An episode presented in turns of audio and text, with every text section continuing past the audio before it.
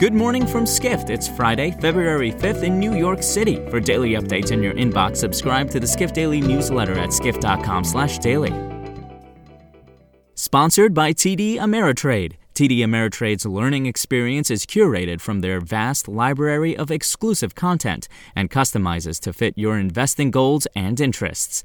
Get started at tdameritrade.com/education. Once again, that's tdameritrade.com/education.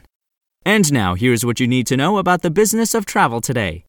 There's an unlikely contender emerging as a great city to visit in Asia. Ho Chi Minh City is making a case to become one of the most resilient destinations in a post pandemic world. With the construction of a second international airport launched last month, this Vietnamese city is set to welcome 100 million passengers in 2024 when the new airport is completed. Although Hanoi in the north remains a political center, Ho Chi Minh is a more vibrant city and also a commercial hub that gets a higher number of international visitors each year, writes editor at large Raini Hamdi.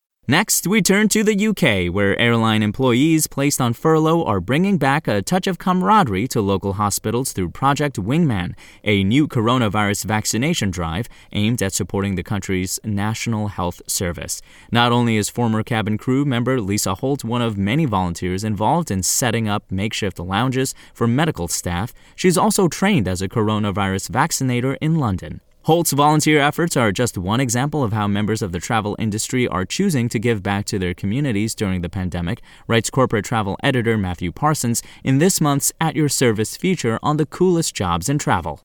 Finally, looking at the global hospitality segment, some global hotel operators are looking to create a rare segment of profit from underutilized kitchens after hotel revenues dropped during the coronavirus pandemic.